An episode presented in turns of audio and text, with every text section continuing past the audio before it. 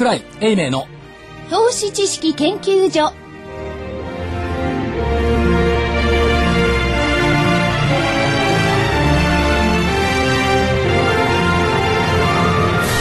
皆さんこんにちは。こんにちは。桜井英明の投資知識研究所の時間が始まりました。今週もスタジオには桜井英明所長こんにちは。正木昭夫隊長こんにちは。福井主任研究員こんにちは。そして新人研究員の加藤真理子です今日も素敵なゲストにお越しいただきました。ルナージアインベストメント株式会社投資インストラクターまた投資カレンダーでおなじみの大岩川源太さんです。よろしくお願いします。さて今週は重い気持ちでスタートしなくちゃいけないんですけどね。日経平均の終わりっていくらでしたって日経平均今日の大引けは41円26銭安の9620円82銭41円26銭安の9620円82銭です。先週の見通しが下が9689円、い。ザラバで9500円台もね今週は入ってましたから、はい、ね、16 16日17日ですね。えー外しましたね、はい。というところで申し訳ございません、いえいえ。冒頭に。りじゃないですか。外しちゃいけない。いや、わかるけど。外し外し時代きついディレクターがね。き、ついディレクターが縛りを入れてるから、しばかれちゃってるからね。怖いですね。いやでもね今回のやつは僕が言い訳をしてもしょうがないんで、えー所長は決して言い訳はしないんですけれども難しい相場でしたよね。アメリカが動いたり今週に限ったことでいつでも難しい。いや今回は特に難しいですよ、で最初の方はねアメリカと同じに動いてたじゃないですか。これは簡単だとアメリカ見てれば、ちょっとね動きが違ってきたりなんかもしてるからねたただね。どうですか？そのニューヨークダウって昨日3日ぶりの反発？反発でしたね。に来てます昨日のニューヨークの反発は読めましたよね。一昨日のね、え引けの状況を見たら、あの、ニューヨークダウスだけはマイナスだったじゃないですか。はい。でも、他の指数は決して悪くなかった。うんいやまあそれもそうなんですけど、えっとね結局昨日ってまあいろいろ解釈してますよね。原油が戻ってきたとかね、はい。そうじゃなくて昨日の前場っていうかあのニューヨークの大引け後に発表したデルの決算が良かった、はい。はい。これいつでもそうじゃないですか。インテルだって決算良かった。東京素通りして翌日のニューヨーク高い、それが翌日東京に戻ってくる。早く気がつけよと思うんですよ。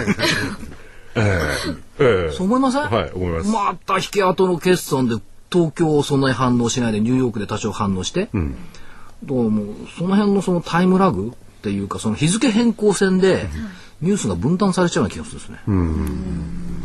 つながってるのに、要するに世界のお金に日付変更線はないのに、ええ。ニュースが分断されちゃう。うん。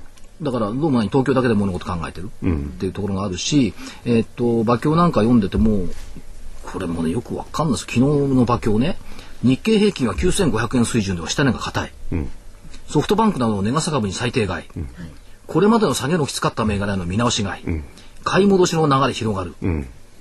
これ明日の馬鏡ってどうなんでしょう ね。昨日これだけ言っといて、はい。明日の馬鏡どうするの？これ担担当者が多分違っちゃいますんで。確率が違っちゃう。読み人と違う。そう。N とか R とか S とかね、はい。あのイニシャルで書いてある。そそれと、はい。えっ、と馬鏡について、まあ、福井さん日経新聞読まないからいいんだけど、はい。金曜日の日経の朝刊の馬鏡、気がついたことは何かありましたでしょうか？先週先週金曜日ですね。先週の金曜日。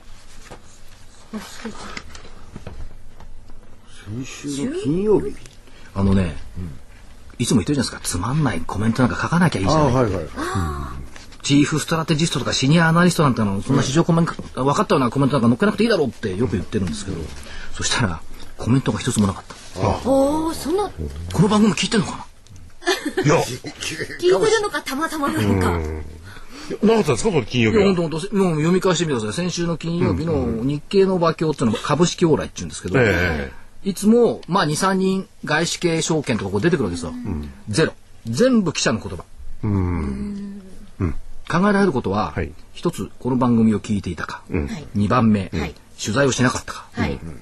三番目、ろくなコメントがなかったか、どれでしょうねこ答えに。ろくなコメントがなかった。だと思うんだけど。なるほど、というのが出てきてました。です、だからこの番組もし聞いててくれてそうなったんだったら、えずっとコメントなしにすりゃいいと思って。全部記者が言葉で書いたらどうですか、いやこの番組聞いてたら桜井って誰だ？この野郎とかなんとかって言いに来ないですかね？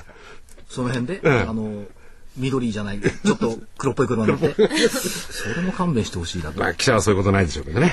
はい。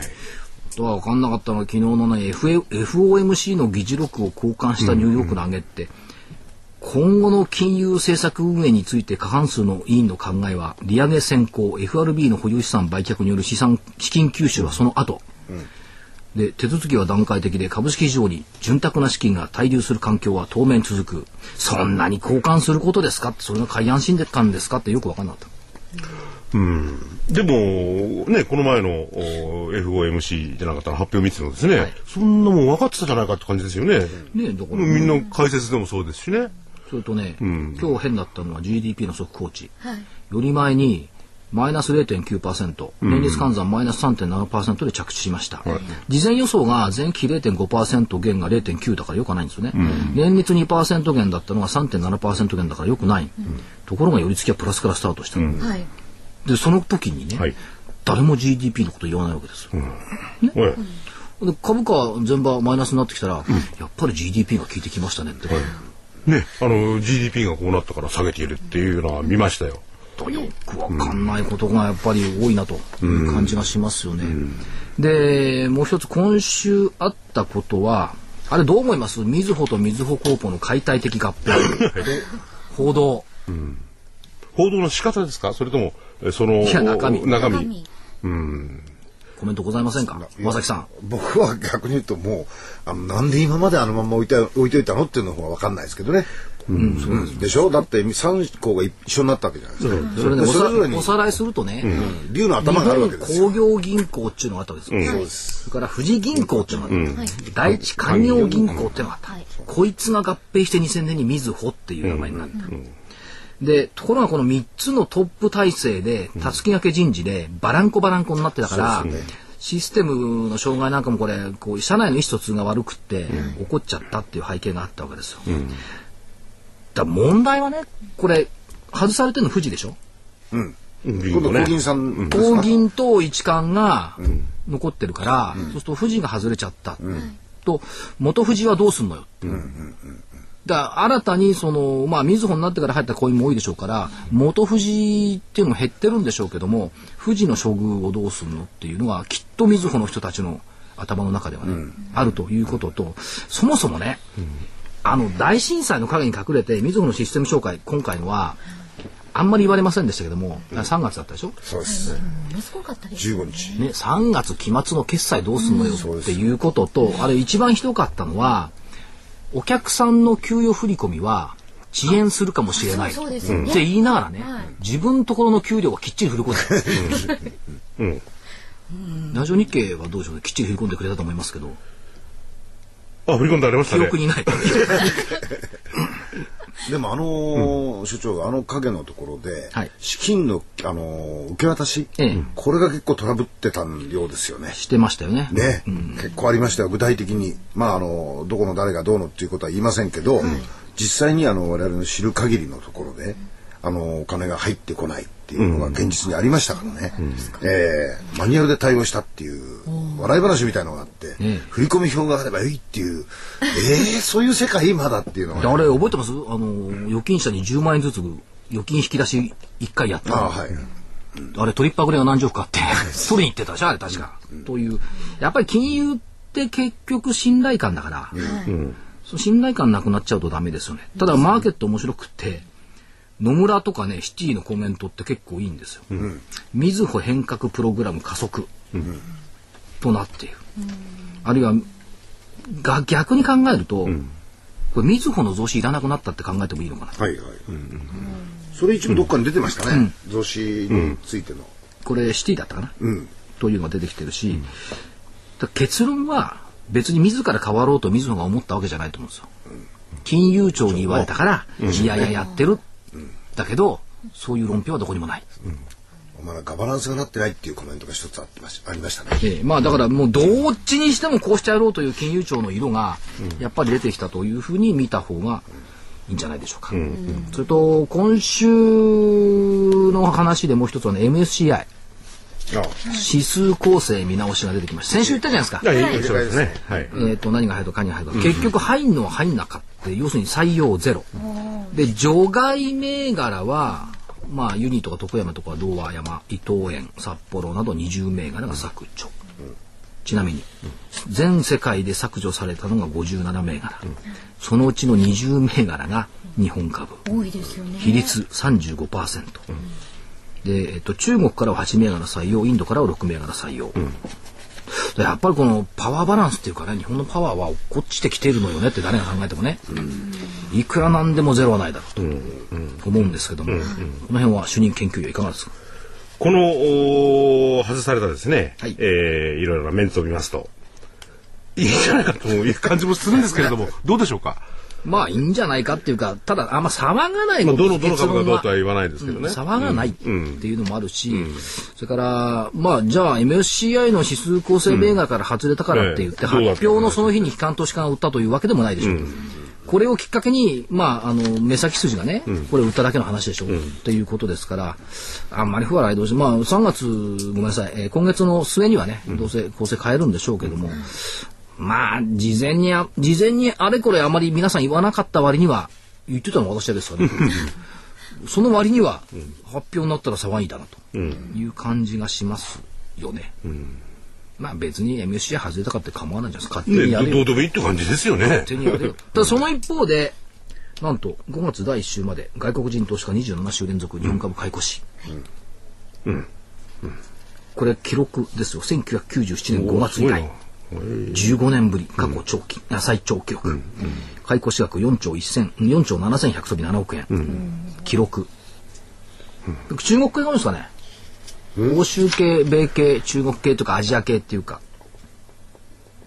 アジアがアジア系じゃないか。アジアがアジアが増えてきてるんですけども、まあどうなんでしょうずっと続いてきてはいます、ですよね。ということもあってさあいよいよ6月を迎えるようになってまいりました。はいはい覚えてます？何ですか ?6 月は変化の月、今年の相場は6月ポイントでと言ってました。3月ぐらいに言ってましたね。3月ぐらいの放送の時に。そうそう、すあの。ヨーロッパの銀行のストレステストの結果が1ヶ月前倒しで6月、それから、まあ、TPP はなくなっちゃいましたけどね、それから、えっ、と、まあ、912の期限が6月、考えてみてあと2、3週間しかないんです。よ。そうなんですよね。あっ。という間ですね。というところですから、6月、えっ、と、変化になるのか、はい。下落になるのか、あるいはその加速になるのか、どっちにしても6月っていうターゲットが近づいてきた。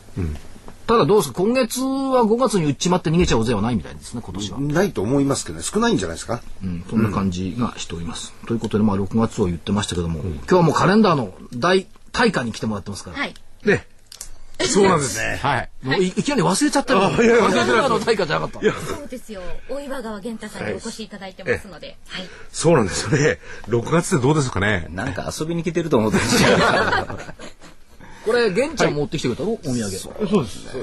でうちの相方が持ってきて大芋屋さん。ありがとうございます。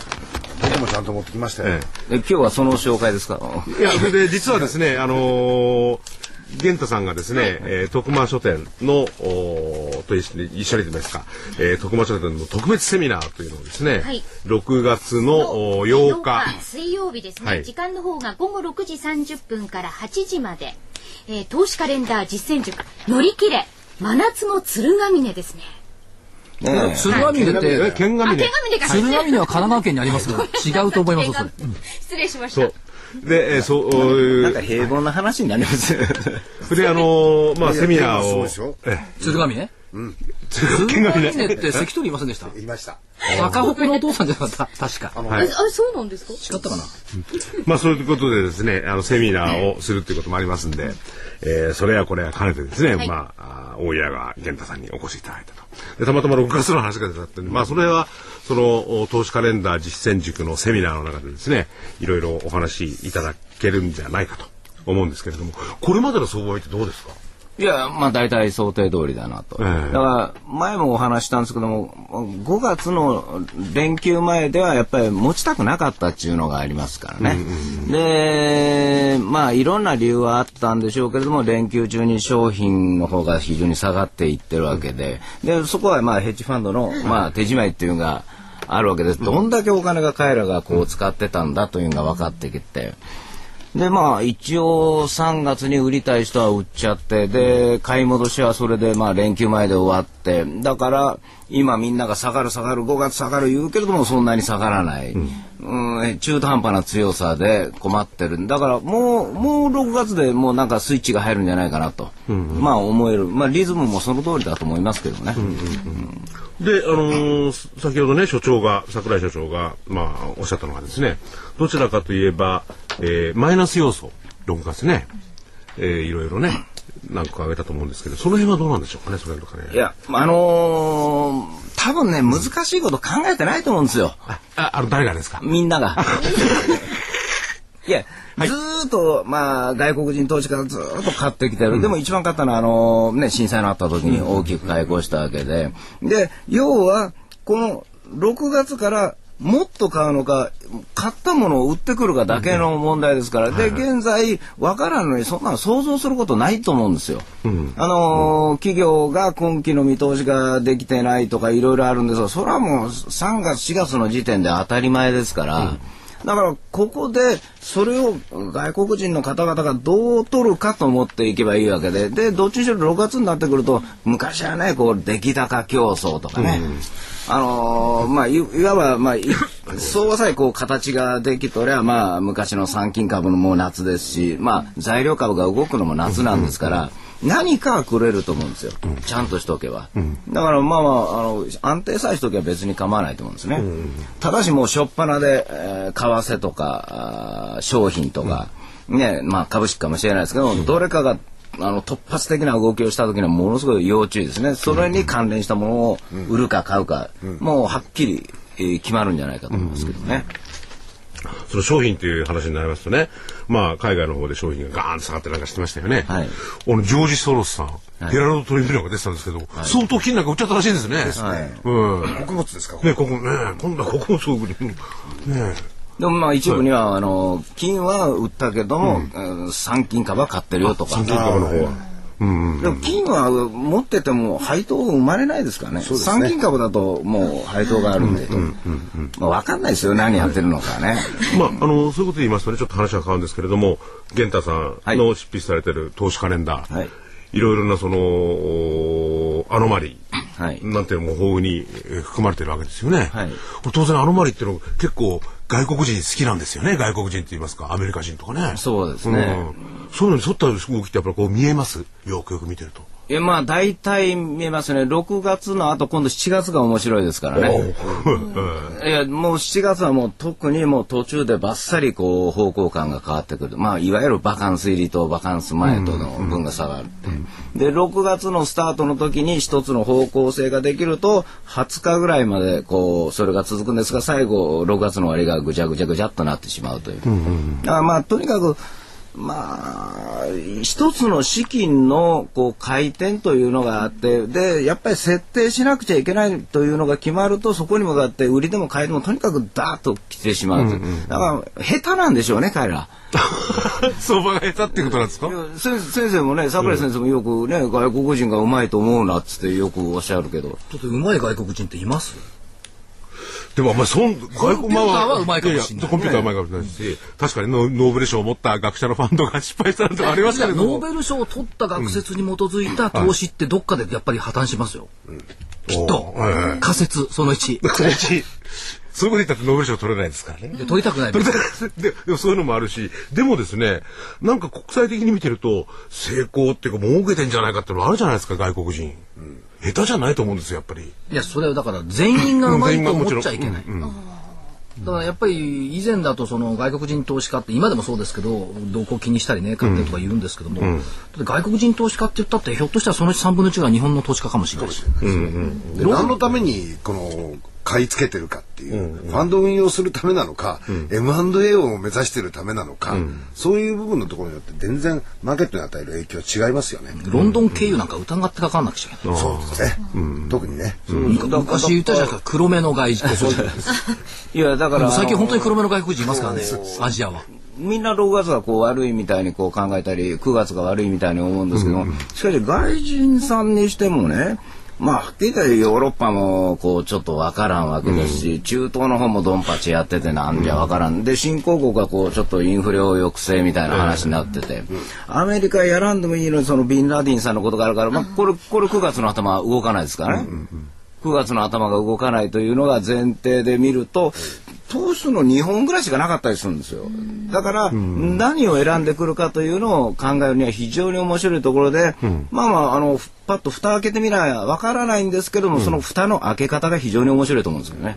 ああ。いや、その蓋を開けてみなきゃわからないっていうのは、本当にわからないってことですよね。でも、でも、玄太さんはなんとなく、こう、分かってるわけでしょ？それは今言われへん言われへん。そうですね。今言われへん。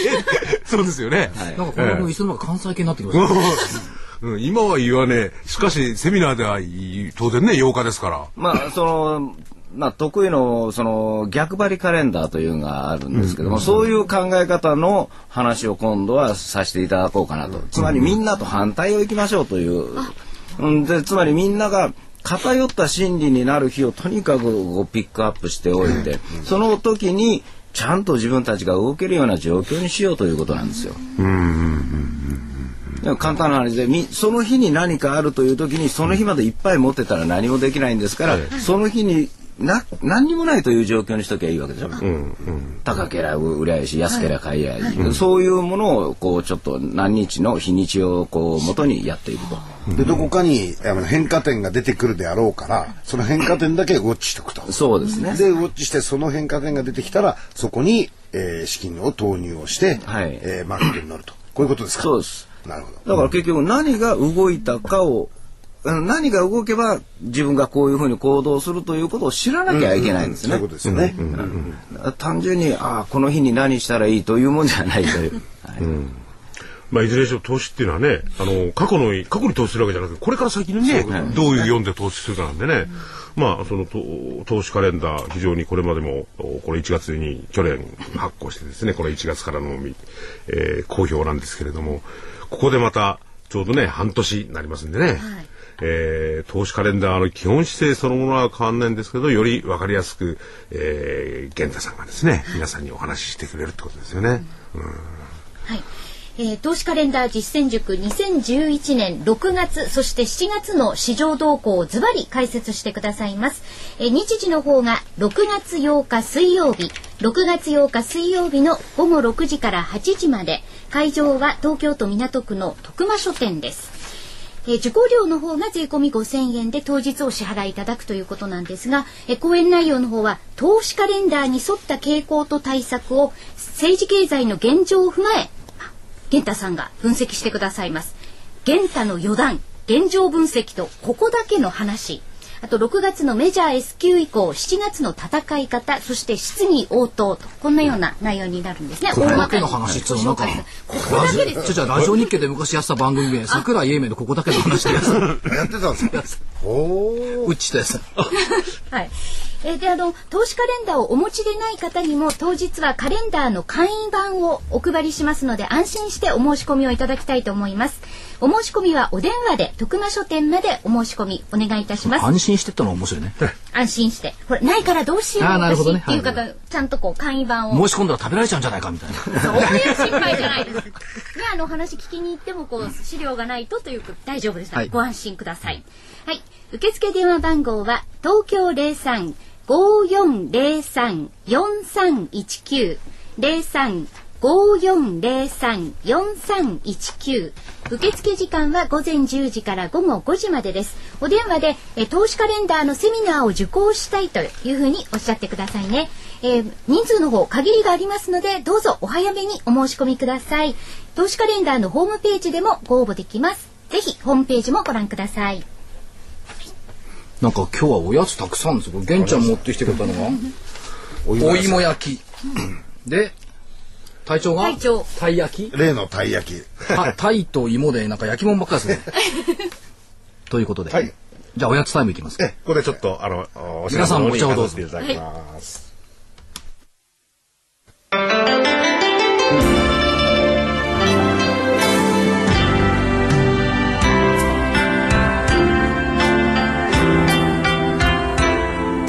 大学と東京女子医大の研究成果を生かし先端医薬品開発のナノキャリアが作り出した新しいタイプの美容液エクラフチュール W をラジオ日経がお届けします。あなたのお肌を潤いあふれる透明な素肌に。ナノキャリアの美容液エクラフチュール W はこれまでの美容液とはブライトニング成分のお肌へのとどまり方が違います。ビタミン E などのブライトニング成分を隅々まで届け作用を長く保ちます。溶け込む実感透き通るお肌広がる潤いをあなたに。無着色無香料アルコールフリーのエクラフチュール W はお使いになる機会を選びません。エクラフチュール W のお値段は1本1万3650円。送料代引き手数料は700円です。お求めは電話03-3583-8300 03-3583-8300ラジオ日経事業部まで。なお8日間以内の未開封商品のご返品には応じます。返品費用はお客様のご負担とさせていただきます。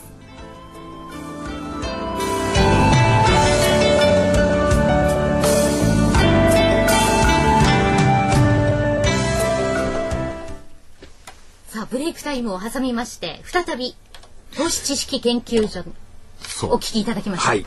昨日ね、びっくりしたっていうか、はい、えっとね、6時過ぎから兜町の証券会館で企業研究会ってなったんですよ。うん、で、変化率の大きいなんですっけ？そうそう、変化率の大きい企業。はい、達成率じゃない、進捗率72%。うん、それはいいんですけどもね。加藤アナウンサーにですね、はい、同席していただいて、友情出演をしていただきました。で何がびっくりしたって、セミナーってやっぱりね、あの、本物の女子花さんが司会すると、うん、だいぶイメージ変わりますね。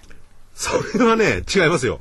声が違うもん、大体。そう。うん。そうそうでなんとなく価値があるふうに聞こえてしまうんですよ。投資家さんお見えになったんですけども、はい、多分ね、あ、ああいうまともなアナウンスを聞いたことがないんじゃないかと思う。うん。みんなびっくりしましたね。そうですね。うん。うん、突然ね、会場がね、キュワーっと、きらびやかになった。ああ。それ大げさだと思う。いや、それは町内会の盆踊り大会とかそういうのね。まあでもそれはそれでいいもんですよ。はい、でもやっぱり、本当のアナウンサーって確かに違う。違う。で、えっ、と、ごめんなさい。ええ。まあ、東証2部のね、平気です。働きすぎなんです、だからね。本当働きすぎ。ユニパルスって6842の会社の、えっ、と、社長と常務に来てもらったんですけども、非常にね、印象に残ったのがね、まあ、掛け合いで質問に答えてた格好で1時間ぐらいやってもらったんですけども、一番印象に残ったのがね、ずっとリストラとかコストカットやってるわけですよ。うん、で、かなり厳格な会計処理を行って、前倒しに評価減を行おうとしても、対象がほぼなくなってしまった。うん、要するにね、うんうん、経費削ろうと思っても、うん、もう削るところなくなっちゃいましたって言われてまして、正木さんも出てもらいましたけど、これってやっぱりこういう企業多いんです。だから、えっと、多少売り上げが上がっちゃうと、利益に跳ね返ってきちゃう。ええドーンと上がっちゃうんですね。上がっちゃう。だって、コストがもう全然かからなくなっちゃってる。っていうのが出てきていて、ああいうのを、あれです現実にやっぱり投資家さんなんかも聞くと、いいですよね。帰りにね、反応が全く違ってましたよ。あの投資家さん？帰りに。帰りの話を前後に話しながら帰るじゃないですか、みんな、同じ歩調で歩いてると、うん、やっぱりだいぶ違ってきましたね。あのそれでもう一つあの桜井さんがあのセミナーの中で言ってこの企業の業績だとか業用から次のものがイメージできますねっていう話があったじゃないですか。でそ前振りにありましたよね。でそれでユニパルスさんの話を聞いてみたら、中国インドのマーケット、ここのところの伸び率が非常に高い。はいで我々最終消費者のところにあの会社の製品って見えにくい、ええ、ですから逆に言うとギャップがあったわけですよ。それ見えないですよ。だって OEM が多いんだから。そういうことですよね。相手先ブランドでやって取引先がみんな大手。そう。だ見えないですよ、ね、取引先がね9500社もあって。ね。ねすごいですよね。身近なところにあってね、うん、ですから非常にそういう意味ではあのー、会社の中身もよく分かったし、はい、そこから累積する別のファクターもうちょっと見えたかなということで結構いい評判だったですよ。そうですか。ええ。まあねあのボランティアでね加藤アナウンサーとか私とかやってますけどもね、私あのカタリストですから。はい。はい。個人投資家と発行体企業の触媒、触媒でこれからこれ今月から毎月1回ですね、企業研究会っていうのをね、やろうと思っております。で我々の協会もぜひあの一緒にさせていただこうとボランティアですボランティアねのボランティアですよね。で確かにねこの、えーユニパルさんなんかも、まあ代表格なのかどうかわからない。日本の企業って相当これまでのおリストラによって、はい。まあその会計上っていうんですかね、はい。その方の無駄も切ってきてるし。でもそのコストカットによってその製造過程とかね、そういうところの、えーじ無駄も無駄っていうんですかね切ってきてるから、なんかあるとポーンと上がるんですよね。だと思いますよ。で今回だと決算見てると為替の水準を随分円高のところを見ながらやってるじゃないですか。ですからその部分のところが跳ね返ってくるものって大きいと思いますよ。あとね、その、はい。見通しね、ええ。で、今、ちょうどこの番組始まる前に、隣のビルにアルコニックスさんって、東証一部上場の会社が、非鉄金属商社、ええ。社長インタビューを3ヶ月に1回やってるんですよ。なるほど。で、あの、ホームページ見てもらえば、ええ。なぜか私が社長にインタビューしてる姿が書いてるんですけど、でね、聞いてたら、今期見通しちゃんと出してて、えで、えっとね、経常利益で11%増益。はい。で、それは東日本大震災の影響とかあるけども、やっぱりこれ守っていきたいって社長はっきり言ってましたね。で、前期は情報修正してるし、このはいあの会社すごいところは、中期計画を立てて、経常利益の目標30億円っつうのを3年計画と2年で達成しちゃったの。で、また新たな中期計画を出した。で、今度はあの、2014年か、2014年に40億の経常利益かな、と出してきて、で、聞いてみたんですよ。はい。これまた前倒しでしょうか。って。しかしさすがにね、今設定だからね、いやいや、ととりあえずあの、ここのままいけるように頑張ると。だから、そういうやっぱり、その数字だけを見てね、この会社がどこうだって言うんじゃなくって、その数字の裏側にある人たちがやってることを見る。で人と会うことでそそ例えばですよ、あのあこのこの会社嘘つくとかね。あ、ありますよね。この会社は私は取り扱わないとか、そういうのを作ってもいいんですよ。そうすると惑わされない。それで、例えば、受付、まあ、最近受付のいないところもありますけど。受付が綺麗とか言うんですよまた受付のいない会社もありますけどね、方のね。だって、この雰囲気とかね、あるいはそう、会社のこうね、あの、歩いた時のね、社員さんの雰囲気とかねま。さきさんなんか偉いですよ、ラジオ日経来るたんびに受付の子にお菓子持ってくるんだもん。それは福井さんがそういう指示ですよ。あ、それでなんですか？手ぶらで来るなっていう。手ぶらでそんな。すごいなんか悪徳症いや、でもね、いや、その、やっぱりいい、表現。この数字を見るだけではなくてはい、人を見なきゃダメですよね、所長。そうそうはい。福井、福井さんなんか見た日には買えないよ、その感じ。上場してないけど。でも昨日のあのユニパルスさんのね、あれの中でまたもう一つ印象が残ったのは、あの地味さ加減がいいですね。やっぱりものづくり技術者として地味地味。地味ですね。金融屋のね、チャラチャラと違う。違う正木さんとか私みたいな。はいでも、おっいやしゃる通り。本当にあのお人柄で絶対こういう方が信頼できるなってとだって終わった後、投資家さん二人社長のとこ行って、はいとてもあの、なんていうかな、信頼できるお姿をお見受けお見受けしましたみたいなことをおっしゃってました。あのね、例えば社長さん、そこのユニパルスの社長さんが銀行系列なのかね、あるいは叩き上げてるんですかね。創業。創業者。技術者ですね、日本の企業なんていうのはね、これは全部がそうと言いませんけれども、例えばアメリカの大企業なんかと違って、やっぱり下から叩き上げた方がトップになってるっていいですよね。でね、今ねアメリカはまるっきり MBA ですか、バーンとしてね、バーンってやっちゃうんだからねあの。社長インタビューするときに必ず聞くことにしてるのがあるんですよ。はい。あの、これ間正木さんとこ一緒に聞いたんですけど、一橋大学のね、ああはいはいはい楠木先生の話を聞いていて、面白かったのはね、経営者が面白いと思わなきゃその会社は絶対伸びないわけ。でしょうね。自分が面白くなきゃ絶対伸びない。面白くて面白くてしょうがないと。で、昨日聞いた、会社行くのも楽し日みだ。聞いたらやっぱり社長、いや、面白いですよ。あでもはっきりおっしゃってましたねね。だから経営者がつまんないと思ってる会社はダメ。だからこの質問事項重要よ。はい社長、会長、この経営者、あのこの会社の経営面白いですかって言って、面白い、面白い、たまんないって言った会社はやっぱり伸びる。うん、そういうのありますよね。電話して聞いてみたら、これからどうでしょう？IR に電話して、お宅の社長は経営は面白いっておっしゃってますかそれだけ教えてくださいって。言われてもびっくりされる会社判断の一材料にしたい。いやー、表面的には言ってますよ、なんて。さて、じゃあ予想いきましょう。はい見通し。今週は外れました。ということですね。申し訳ございませんでした。そう、確かにそうです。えー言われたくないですけどね。まあ、えースケジュール。はい今日が、明日が20日、はい ?20 日金曜日。4月のコンビニ売上高、国内ね。それから半導体の BB レシオと、誰も何も言わないけど、一応、日銀の金融政策決定会合が開かれております。と、アメリカの先物決済のウィッチング。明日の一番大きな予定は、私大阪でセミナーあるんですけど、あ、いないアノマリーが。場にいない。場にいない。高いかな。どうかな。でも、東へ向かって札幌とか言うといいんですけど、西だからな。まあ、それはそれとして、あとスペイン国債償還79億ユーロ。週末、あんま関係ないじゃない日中韓首脳会談。東京で。これどうなったんですか？覚え、いや見てないけど。何あの東日本に行かれる？福島にね、三人、あのー、福島だったんですか？大川さんと、それからね、イ・ミョンバクさん、行かれますね。23日月曜日、4月の速報生産。カナダ市場休場。体制に影響はないと思いますが、何の、何の日か知ってます？これなんか祝日に詳しくなる番組になりましたね。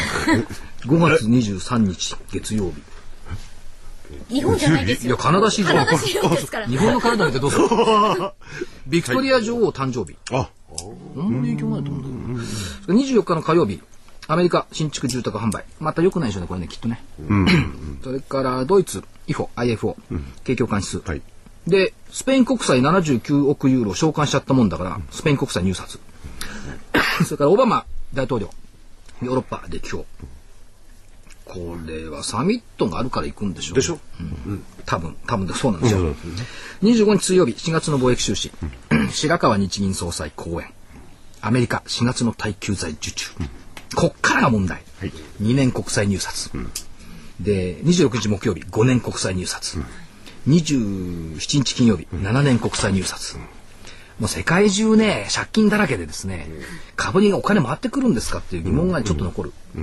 もう出しちゃいけない国ですからね。どこ？アメリカ。一応 8, 8月まで。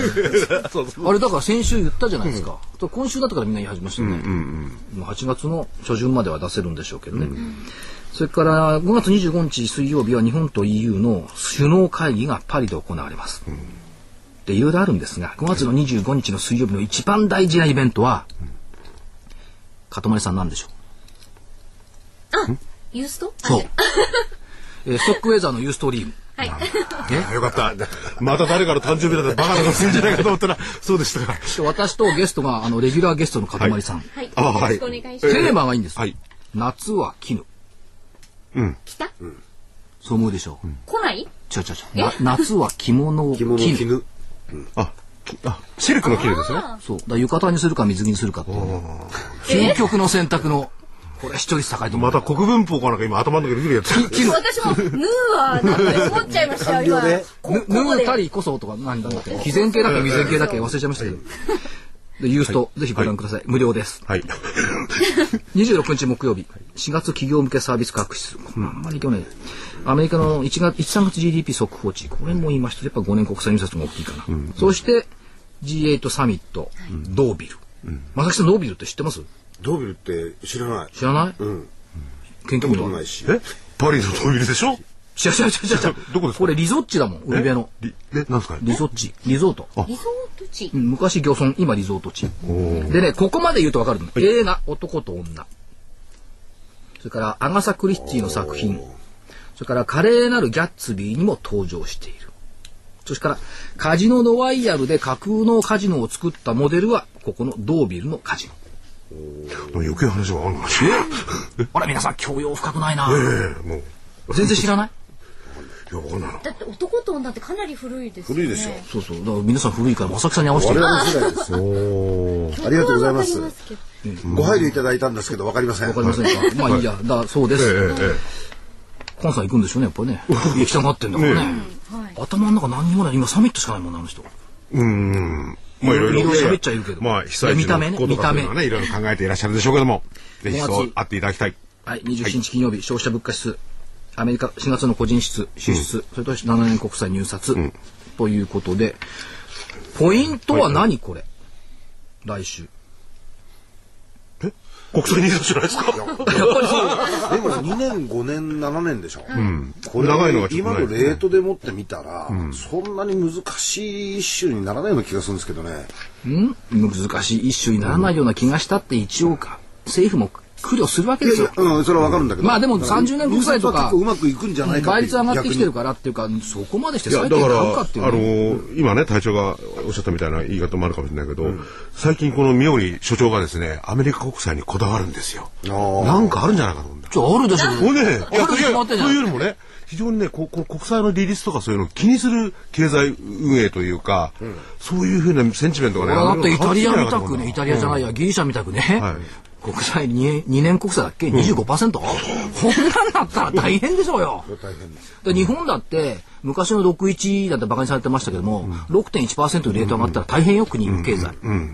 だから国はどこもかしこも金利上げたくないんだから。だから裏返して考えると、金利上げたくない国家がたくさんあるってことは、金利上げない。ってやっぱ債券にお金いいかざるを得ない。だから株式の上値限定的多少ね、っていう部分が債券と株式から見るとそうなっちゃいますよね。所詮ねお金の置き場なんだから、あの投資って、どこに置くかでしょ、でそれはちょっと前まで金に行ってで上司ソースが売った、でこれトウモロコシ、わかりませんけども、だから株に来る阻害要因が債券にあるわけですよ。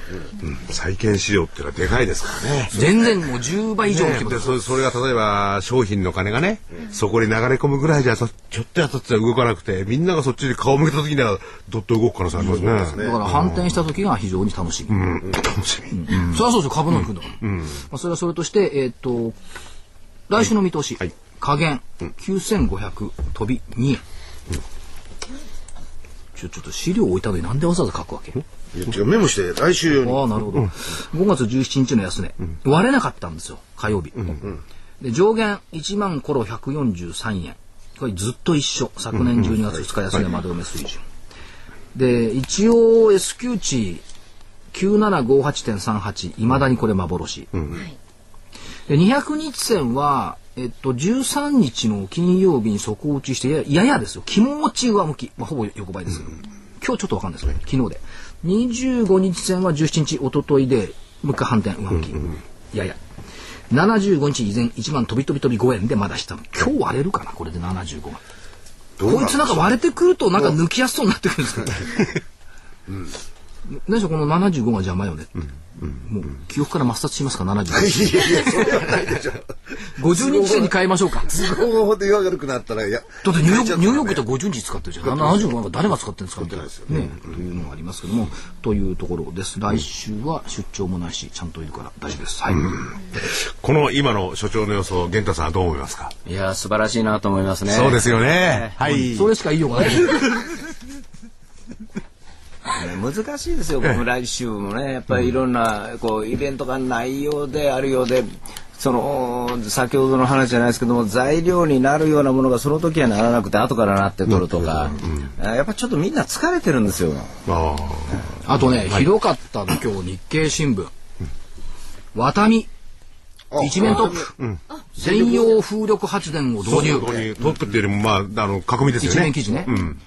これね、よーく読んでいくと、札幌の風力発電施設の SPC 特別目的会社に出資すると、総事業費6億円、年間発電量は450万キロワットって書いてある。これは、ワタミグループの年間電気使用量の3%。なるほど。で3%です3%よ。で、秋田県に作る風車、1軒、はいはい。1個、一1機。これ無駄な話題でしょって。ああああ一機風車に投資して、うちが使う電気の3%賄うよ。って意味ないじゃない。いや、しかもねありますよ、でも。一面でしょ？一面。いやいやいや、い一面の意味がいや、それはね、例えば日経新聞とか、そういうところもやっぱり、あのーエコ。視点において、例えば 3%, 3がね、高い低い。でも3%これ、企業コストのね、まあ電気、電力代いくらかかってるかわかんないけど、そんなでかいですよ。なんで3%しかないのよね。だから97%は電力会社が買うのよ。こんな6億円も出して。うんでも、やっぱり、売いいじゃないですか。売名行為としてはいいかもしれない。企業名売るっつうのは。だけど3%、これそのうちもっと足していくの ?1 期で6億円だったら10期したら60億もかかるの？これ。ひょっとしてわかんないけど。はいそういう捉え方もできますね。でしょ？で、風吹かなかったらどうするの？でき来ないの？よね、。で場所も必要ですもんね。この間和歌山行ったらね、はい10機も20機もふあの風車あるんだけど、一つも回ってない。あの日は。あれねあのふ風車の風力発電ですけどあれ音がするように回ると回りすぎなんですって。それでね、あれ、ゆっダメなんですか？くり回ってるぐらいが最もいい発電環境なんですよ。で風が強すぎると実は止めるんですよ。あそうなんそうです。回りすぎるとダメなんですよ。すいませんけど風吹いてなかったんですけど。うん。でゆっくりでもぐるーっとゆっくりも回ってると何微動だにしないなんかそれはオブジェみたいな感じだったんですいや、だから、これはわかんないけど。オランダなんていうのはね、海からこう、必ずふ向く、風の吹く方が一定なんで、ずっと回ってるらしいんですよ、ね。和歌山だから太平洋にいや面してるね、日本はそれでもやっぱりこう、風がね、非常に不安定なんですって。青森のね脱皮とかあっち行けばねいいんでしょうけどねうん。でも、でも、いいと思いますよ。あ3%。3%の電力で6いい億円じゃないですか。両方の意見がきちっとこう対立するところで。じゃあ、ワタミが続け、作り続けるのか諦めるのかをこれから判断しましょうか。僕、例えばそれ、所長は何何を見てるかって言ったら、企業の経営とかね、そういう利益とか見てるんですよ。確かにね、さっき3%って言ったけど、大したことねえなと思うわけね。それで60億とか何度使うのかって感じがする6けどね。億だから話題性としてはですよ。で、マーケットはなんか知んないけど風力発電好きだから、雑食だから、まあ合致するんでしょうけど、だから本質は違うだろうっていうのを言いたい。はい。ただ話題にはなる。ということですね。はいあとお知らせ加藤さんはどうですか？はいお知らせはないですか？大丈夫ですか？私は持っておりませんが。お知らせなしでいいですか？お知らせは、なしでいいですね。なしですか？いいんですか、え ?DVD 行こうかなと思ったんだけど。ああ DVD あります、うん、4月号ありますよ。とか。言ってちょうどね、いい時間なんでね。あいい時間ですか？じゃあはいじゃあっていうのは失礼ですよね。それではぜひ、桜井英明の投資知識研究所の4月号 DVD のテーマです。投資の王道、損を最小限にする短期回転投資術。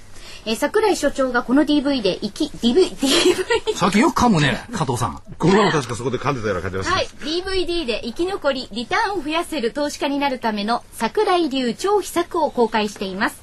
桜井所長が編み出しました短期回転投資術は、比較的短期の商いで損を最小限に抑え、利益を確保する損をしない投資術です。えー桜井さん、今の投資環境では、まあ、短期で銘柄を入れ替えるなど短期回転投資術が不可欠だと見ています。短期回転売買を前提にした超投資法のノウハウ、基礎を桜井所長があなただけに伝授いたします。あなただけにってなんかいやらしくないですか、これ。いや、買ってくれた方だけにってことですね。はい、はい、聞いてくださった、はい。見てくださった方だけに。だかとまりアナウンサーに耳元であなただけにってささやか ささやかれるとなんかドキッとしたりしてません？あ、いやいやちょ。っとあの違う趣旨になりますあそうですか。所長はいはいはい。収録時間は約1時間です。価格は8400円。お求めはラジオ日経の事業部。0335838300 0335838300までお願いいたします。はい。はい。はい、じゃあ最後に変な話で、ええ昨日の5番にですね、えっと、ジャスダックの HI っていう会社が、業績予想の修正の訂正っていうのを出したの。修正です。ね？修正の訂正。で、ん売上高利益等の数値データについて訂正はありませんって書いてあるのね。あ、数字は変わらない。数字は変わらない。じゃあどこが変わるんですか？営業収益って書いてあったのを営業利益って直した字の間違い。そう、経常収益って書いてあったのを経常利益って直したの。だから業績予想の修正の訂正なの。ところがですよ。でも何事かと思いますよね。いや、こいつの株価、この、この紙が出た瞬間に、12、3%上がった何にも事実関係ない。経常収益が経常利益になっただけよ。で、その後またモード戻ったんですけど、言い換えだけ。笑えるでしょ。えっていうことはやっぱスピードで反応したってこと。そう、なんか出た瞬間に誰か指をしちゃったのか、アルゴが昨日やったのかの方が良かったのに、は別にしてもっと良くなるんじゃないかなと思ったんでしょうね。だって。言い換えだけだもん。やっぱ気をつけましょうね。何でもいいんですから何でもしかしね、この言葉の使い方をここまで間違うっていうのは、っていうかね早いもんですね。ザラ場に修正出すなってこんなもんだったら引けたから出せっていうね。そうですよね数字1とか時18分には出すなってい。や、だから、その出す方は大したことないと思ってるんですよね。まあ、金融機関の決算とこれと間違えちゃったんじゃない？かな。まあね、しかしね。収益と利益とかね。軸の訂正だけで反応するこのマーケットって何かを探していることだけは間違いない。いや、だからこれはね、やっぱり投資カレンダーをちゃんとね、勉強してセミナー聞くと、で、芯を持つってことですね。はい。どうもお疲れ。本当にもう時間ですよ。はい。ではまた。さんでした、ありがとうございましどうもありがとうたございました。では来週またよろしくお願いします。よろしくお願いします。